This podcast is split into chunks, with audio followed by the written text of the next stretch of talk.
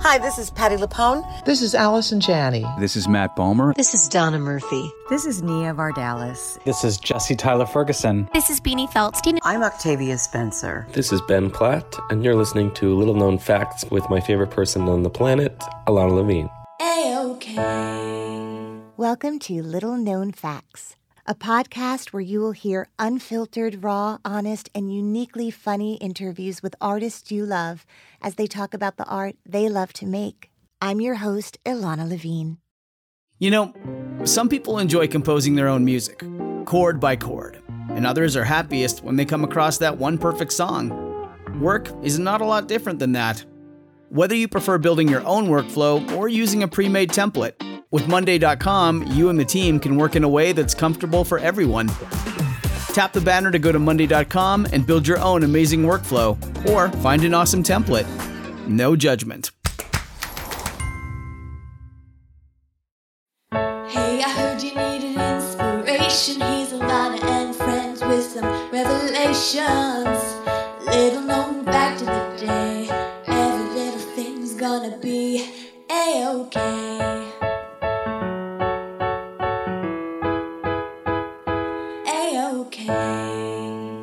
Everyone, new episodes of Little Known Facts drop every Monday, and you can find them on your favorite podcast provider. Also, if you go to the website, littleknownfactspodcast.com, you'll find behind the scenes photos, videos, and interviews, and lots more on the gallery page. And if you are loving these intimate, candid conversations with all the artists who come on the show, please head over to the contributions page. I depend on these donations to continue to bring you these interviews every week. So if you love the show, please donate. Little known fact about my guest today he spent more time as a kid looking up birthdays of child actors than watching TV or movies. Welcome, Lucas Hedges. A-okay.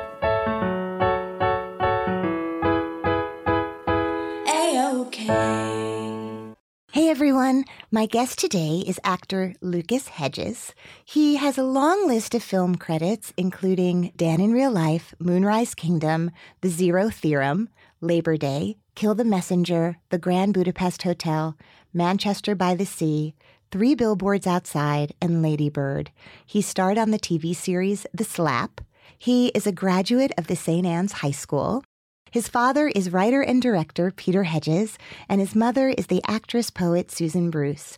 He has a brother named Simon. He grew up in Brooklyn, and they have really cute dogs in their family who do really good tricks. So, welcome, Lucas Hedges. Thank you so much for having me. I am so excited to have you here today. There's so much going on in your life. And for a younger guest, you have a tremendously exciting resume. Oh, thank you. You're welcome. So, I was wondering sort of what the beginning was mm. when you started and how you started. Yeah. So, um, as you know, my dad's been fi- um, well. My mom was an actress, and my dad's been making movies for since I was born. And when I was younger, I was I was obsessed with IMDb. Uh-huh. IMDb was like the, my first love. They'd be like, "Where's Lucas? I don't know." And then you'd be under your covers with like a flashlight. I, I, sp- I, spent more time on IMDb probably than I did watching movies growing up. What were you looking for? What was your fascination? My fascination was with child actors. Okay. Fortunately, I'm not. I, I was a child at the time. I wasn't a grown a grown up who's who's fascinated with child actors. But because you'd be because in I was jail. A, yeah, exactly. That's what you were doing. But so I'm uh, I'm grateful that that phase passed. But I memorized I don't know why child actors' birthdays when I was in like third grade. What was the genesis of this passion, th- as it were? I think it was some sort of like it, it was wishful th- thinking in some res- like I, I just wanted to be like a child. I wanted to be a kid who was in movies like I would daydream about being in movies, but I never ever thought it was a genuine possibility. Okay. Even though my dad was a filmmaker. And it was around and, you. And it was around me, yeah. And and I was an ex I was even in my dad's movie Dan in real life.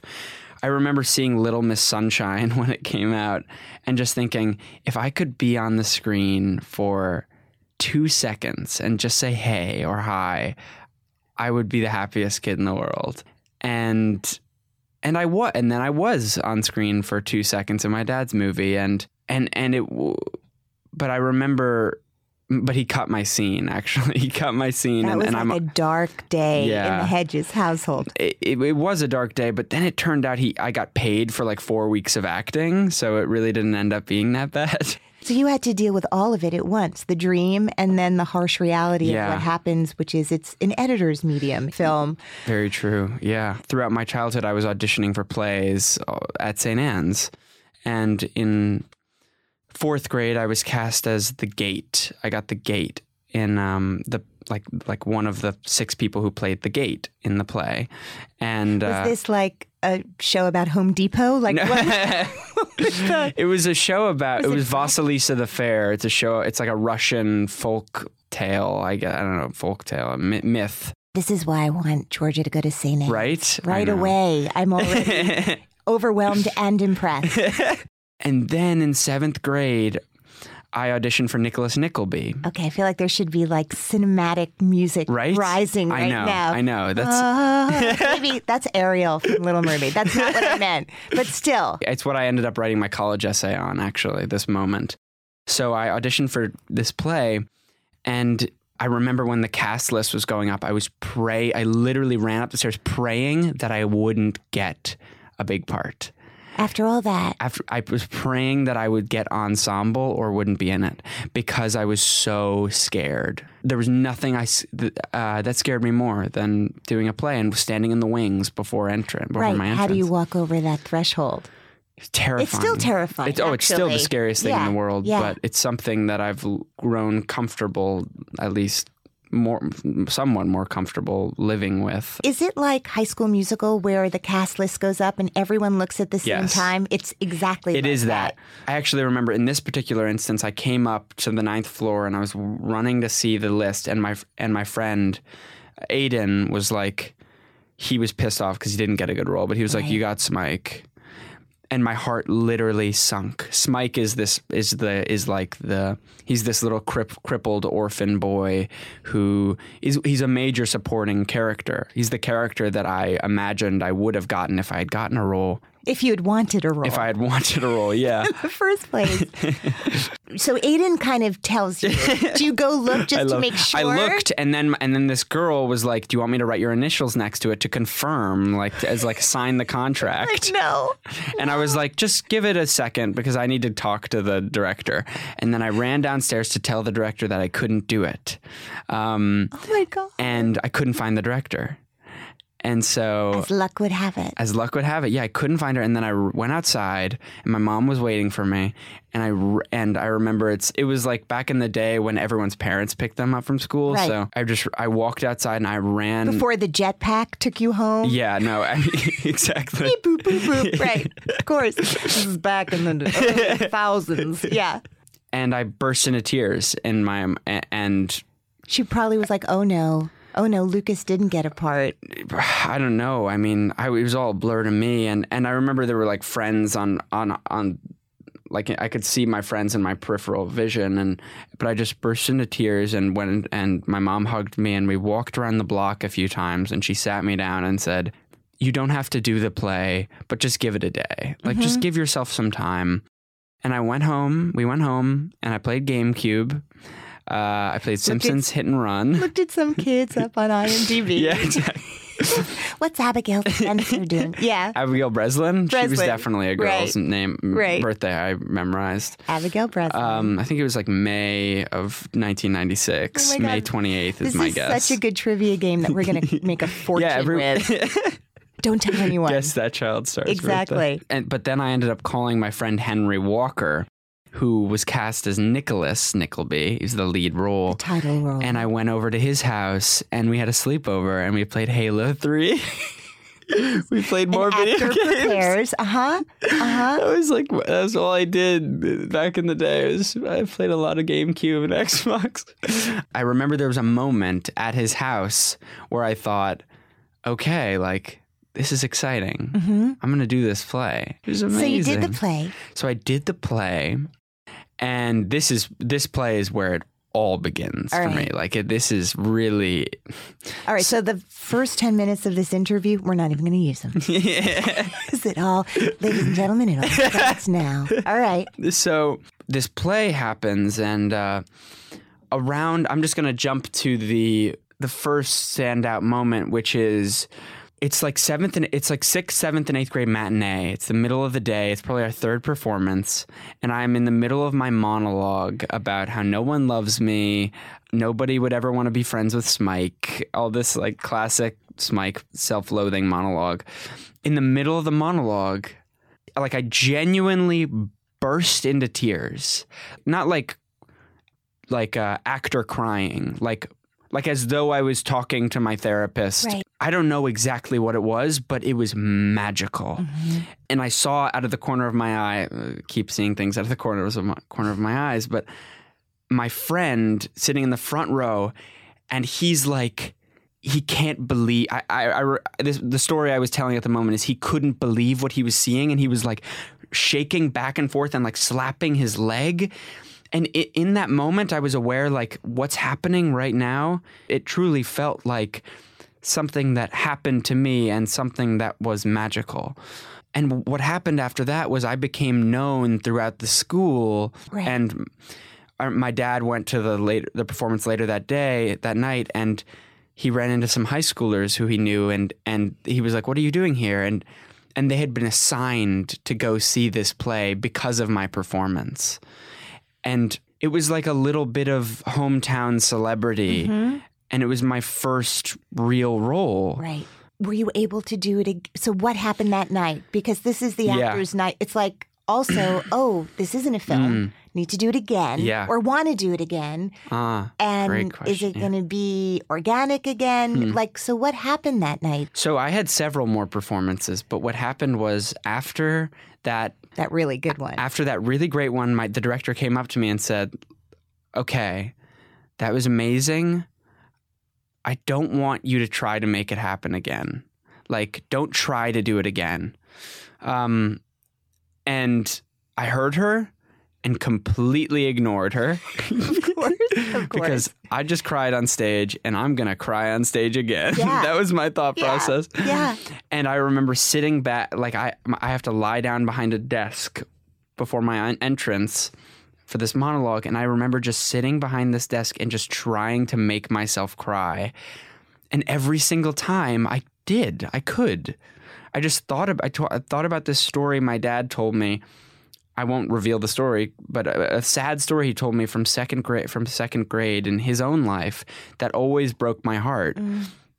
And whenever I went on, I, I didn't like burst into tears on stage, but I, I could always make myself cry for whatever, and for whatever reason, that meant something to me at the time. And then a casting director who's casting a movie called Extremely Loud and Incredibly Close asked her daughter, who was in the grade beneath me at St. Ann's, who she thought was a great actor that could maybe audition for this and and her daughter recommended me so I went in to audition for this movie extremely loud and incredibly close which at the time was highly anticipated Right. Stephen Daldry directing Scott Rudin producing uh, written by Jonathan Safran Foer another St. Ann's parent about 9/11 a kid whose dad dies in 9/11 and I went in and I auditioned and I remember I was in puppetry another pro to going to St. Ann's. I was in puppetry class the next day and I got a call. My mom said, You got a call back.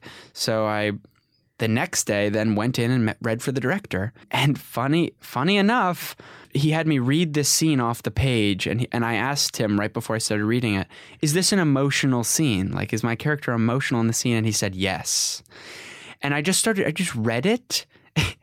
and this is turning into like a me like a, me just talking about times in which I've cried as an actor, but oh, the tears were just you cry today, pouring down my face, pouring down my face. And then the next day, I, we got a call that was like, "We want Lucas to come in for a weekend long."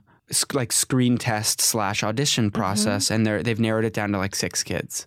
So I go in for this weekend long process, and they have me do art projects to like I don't I Wow, didn't know exactly why at the time, but I think it was to sort of see if there was any align any alignment between the way I functioned as a human being and how they perceived the character would, Mm-hmm. because the character's sort of on the spectrum, and it culminated in in a screen test in which there were monitors in the other room, and in the other room I. I I did not know at the time was a man named Scott Rudin sitting Uh-huh. and watching. So I did these scenes, and and after I f- we finished, Stephen walked me into the other room and said, I want you to meet someone. And Scott came out and we shook hands. At that moment, I knew it was down to me and this one other boy, Right. the kid who ended up getting the part. And then a week passed and I found out I wasn't going to get it. I was dreading getting the part as right. well. This was just like it's Nicholas this constant Nickleby theme of like again. just f- being terrified of actually ta taking a risk or or or, or uh, I'm just terrified of failing, terrified, and, and I don't blame myself. I was a kid. I'm Right. not putting myself down. Let's talk about that because I think the idea of stage fright, which Hmm. people have talked a lot about on this podcast. Oh yeah, Um, oh, nice. Yeah, I mean, you are in great company. All of these wonderful actors who go back and forth pretty seamlessly between film and stage talk about what it is to literally make their body move when it wants to stop on the other side of the curtain, right? And mm. mostly for me, it was always, I just want to do right by the writer. Like, here's Huh. this person, I've just come into the process.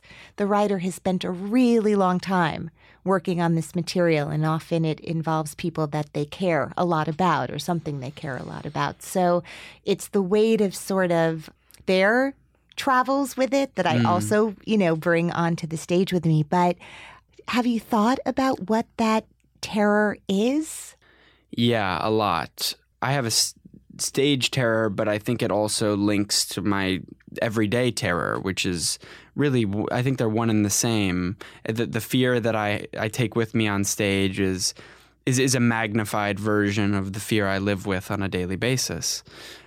And the th- the thing about the theater is that if you fail, I mean, at least what I perceive to be true about the theater, when I am engaging when I'm living from fear is that if I fail, then I am all of a sudden unworthy in the eyes of everyone who's watching. Mm-hmm.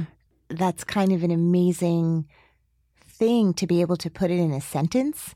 So much of life is struggling to even name it, Mm. let alone start working on it. so, what a gift to be able to at least articulate. I mean, it doesn't it doesn't make you feel better at all, but it does sort of give you um, An awareness. yeah, which is great. So this is now. We started off knowing that in your first film you were cut. Then your first huge audition for a major motion picture. It was a great start, but you also at a very young age had to deal with like why didn't I why did the other guy Mm. get it? But then you did get cast in what seemed like a great appropriate way to begin a film career working with Wes Anderson, Mm-hmm. who's a magical magical director in a part that was fantastic, but you didn't have to carry the movie. Yeah. So that must have been like a great way to start learning how to be in a film. I would imagine, not to put words in your mouth. Well, so part of the reason to, to pick up where I left off. Yeah. Um, I I think part of the reason why I ended up getting Moonrise Kingdom was because of my audition for Extremely Loud because Scott produced Moonrise, and if I had to to to guess, I would say that Scott probably. Um, maybe said some things to Wes because I was auditioning at the time, and I he brought me back several more times, and then he offered me Redford.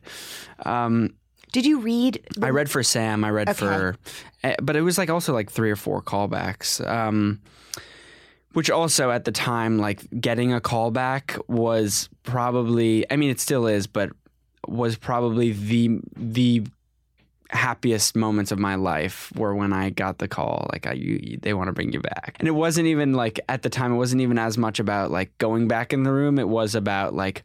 I got the call back, and then it was like, oh, sh- oh shit! I gotta go. I gotta go. I gotta go right. work now. Yeah, Moonrise was.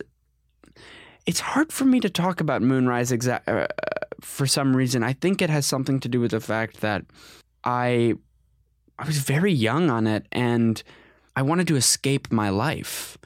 The hard thing for me was that when I was younger and I'd see myself in a movie, I would hate myself in the movie. Mm-hmm. So all the movies I did when I was very young, I would see and I would I would like every part of the movie except for myself in it.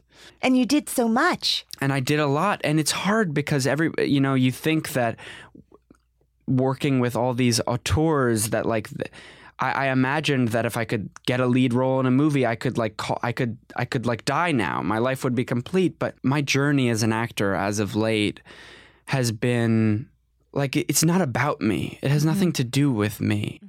You are so wise and self aware and honest. It is truly awe inspiring. And I feel like you just had the opportunity to weave in all those qualities in this last film, Manchester by the Sea. I wonder what it was like to work with Ken Lonergan on that.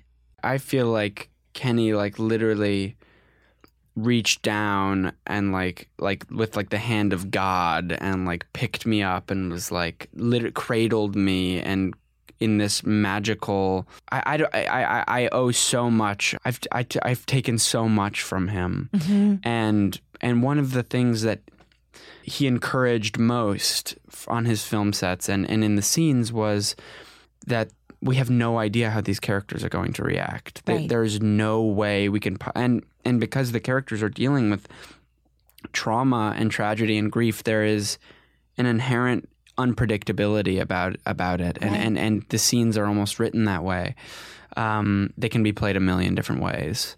So, when did you decide to go to college? I know you decided to go to your dad's alma mater, the North Carolina School of the Arts, and I'm just curious about that.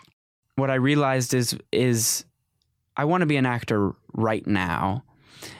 And if I want to be an actor right now, what's stopping me from from going and studying acting? Mm-hmm. And I need to get my hours. I need to get my however 10 30,000 I think 10,000. Malcolm Gladwell Yeah. says 10,000. So the best way for me to get my hours is to go train. Mm-hmm. So, you went for a year. So I went for a year and I had the most transformative year of my life. Yeah. So, why are you not there now? So I'm not there now because I mean, I'm glad you're in my podcast booth. but I feel like, Yeah, we wouldn't be able to do this if I was there right now. I'm here now for several reasons. Well, one, on my movie Manchester by the Sea was I went to Sundance in the middle of my freshman year, and it was clear to me that it would bring me opportunities that, if I was lucky, by the time I left the school, would be waiting for me. Not even mm-hmm. waiting for me. I w- that I would, would be there. have. Yeah. And if my goal is to work and I'm I have a lineup of two films and a play this year, I would probably have be very regretful if I if I missed out on these amazing opportunities to essentially originate roles. Like I mean, we don't say originate. We don't say that actors in movies originate their roles, but I am the only person who will ever play this part That's right. and and what an honor, what a privilege, especially when you're working with people like Martin McDonagh, Greta Gerwig, and and now Trip Cullman at MCC.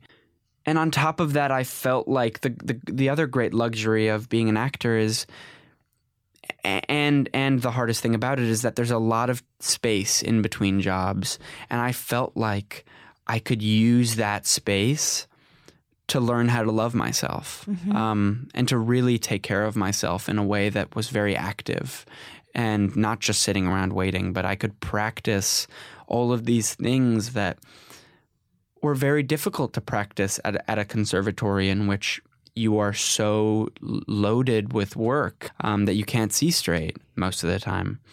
So it, it felt like it was an, really the opportunity of a lifetime for me. And, and I could also discover if this is what I really want to do with my life. You should also try stand up. You're one of the funniest people. Oh, that's very sweet. I, I think that would that's actually something I should definitely do. I, that's a, You wanna feel terrifying. terror. I even actually thought of a thought of a stand up joke on the way over here. All right. So, and, and then and then the second I thought of it, I was like, that is the dumbest thing I've ever heard in my life. All right. But what, what is So it? it was.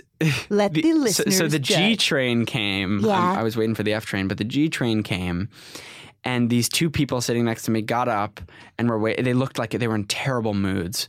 They got up and they stood right in front of the doors, and then the G train just pulled away. It didn't even and it was like it didn't it didn't stop and open and this, it was this idea that like and i'm not going to deliver it in the stand-up way because i'll embarrass myself but it's this idea that it was almost like they got up they were waiting for their date It- they, they like were getting up to like meet their date and then they just got they just got stood up by They the G train. The G train looked at them and pretended that yeah, like, and it they was were. like it was like why did the why couldn't the G train just just open Nope. the doors? Nope, not because they misrepresented themselves on Cupid.com or whatever it is. So I want to ask you, as a kid, sort of digging deep into the world of IMDb, I even was interviewed by IMDb. Just talk saying. about like when fantasy and reality crash together Yeah. in that way. You have now come up at a time where social media is a huge, huge part of being a personality that people recognize. Are you on social media? Do you Mm. I'm engage in social that? media. So you've been able to I had a flip phone for a year, but I had to get an iPhone when I went to LA to do this movie so I could have Uber. But I Do you have a don't. driver's license? I do have a driver's license, Okay. but I'm too young to rent a car. Yeah. So I don't have social media, and in, in an ideal world, I don't interact with it just Right. because it it excites a part of my ego that doesn't really want to uh, shut up. but you're very self-aware Yes. in that way. Okay, you must get recognized at this point. I've probably can count the, the amount of times I've been recognized on both of my hands, which is really not You that have big much. hands. Yeah, I've met. So that's a lot. That's not nothing, my friend.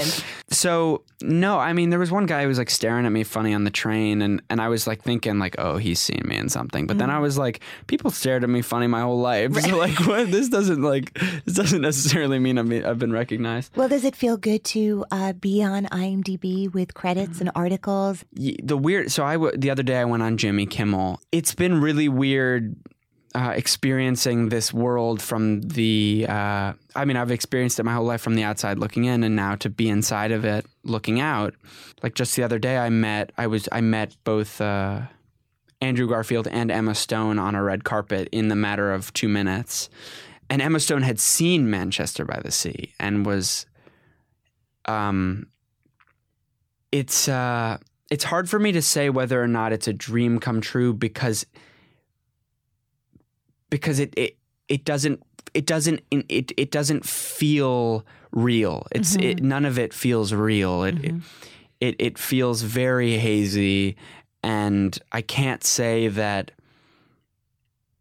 I can't say that I'm confident that any of it even happened. Mm-hmm. Like I, it, it, it- it, it really just feels like a, a one long daydream. So maybe f- 20 years from now, I'll be able to to, some- to say it was a dream come true, but I can't even say if it came true yet. So Well, that's why going back to the theater and Mm. just going to work during the headiest of times might be just the most right thing for you to do. Yeah. I would venture to say. Oh yeah, that's Um, it's uh, just just the the fact that I get to be grounded in this work right now, and I have to like I literally have to stay on the ground on this planet is such a blessing. So, this is what I want to say to you. The thing about this podcast is it's evergreen, right? Like, this is mm. going to be out there forever.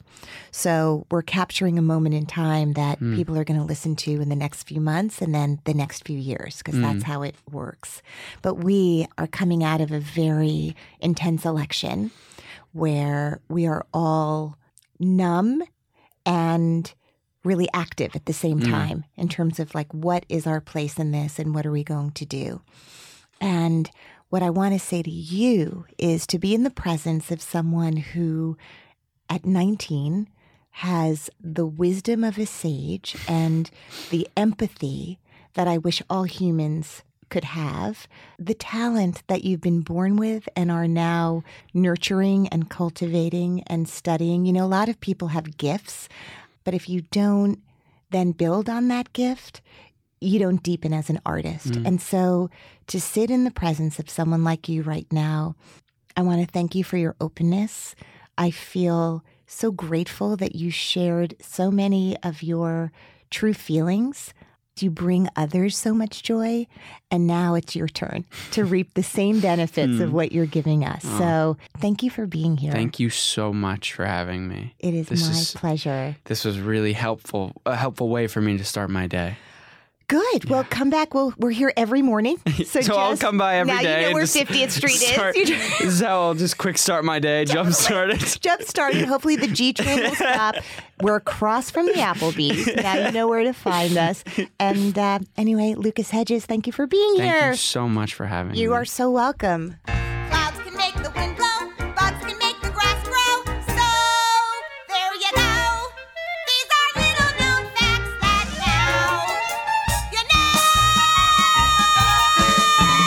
Lucas is really passionate about the organization Planned Parenthood. And if you want to give or learn more about the organization, go to plannedparenthood.org. If you want more information about my guests, go to the website littleknownfactspodcast.com. I also wanted to tell you that there is now a new addition to the website. It is a button that says contributions. This podcast is a true labor of love, and I really, really want to keep doing it for a long time. So if you like listening as much as I love to do it, please feel free to contribute. It would mean the world to me. Also, on Twitter, you can find me at Ilana Levine. Instagram is Little Known Facts Podcast. And on Facebook, Little Known Facts Podcast.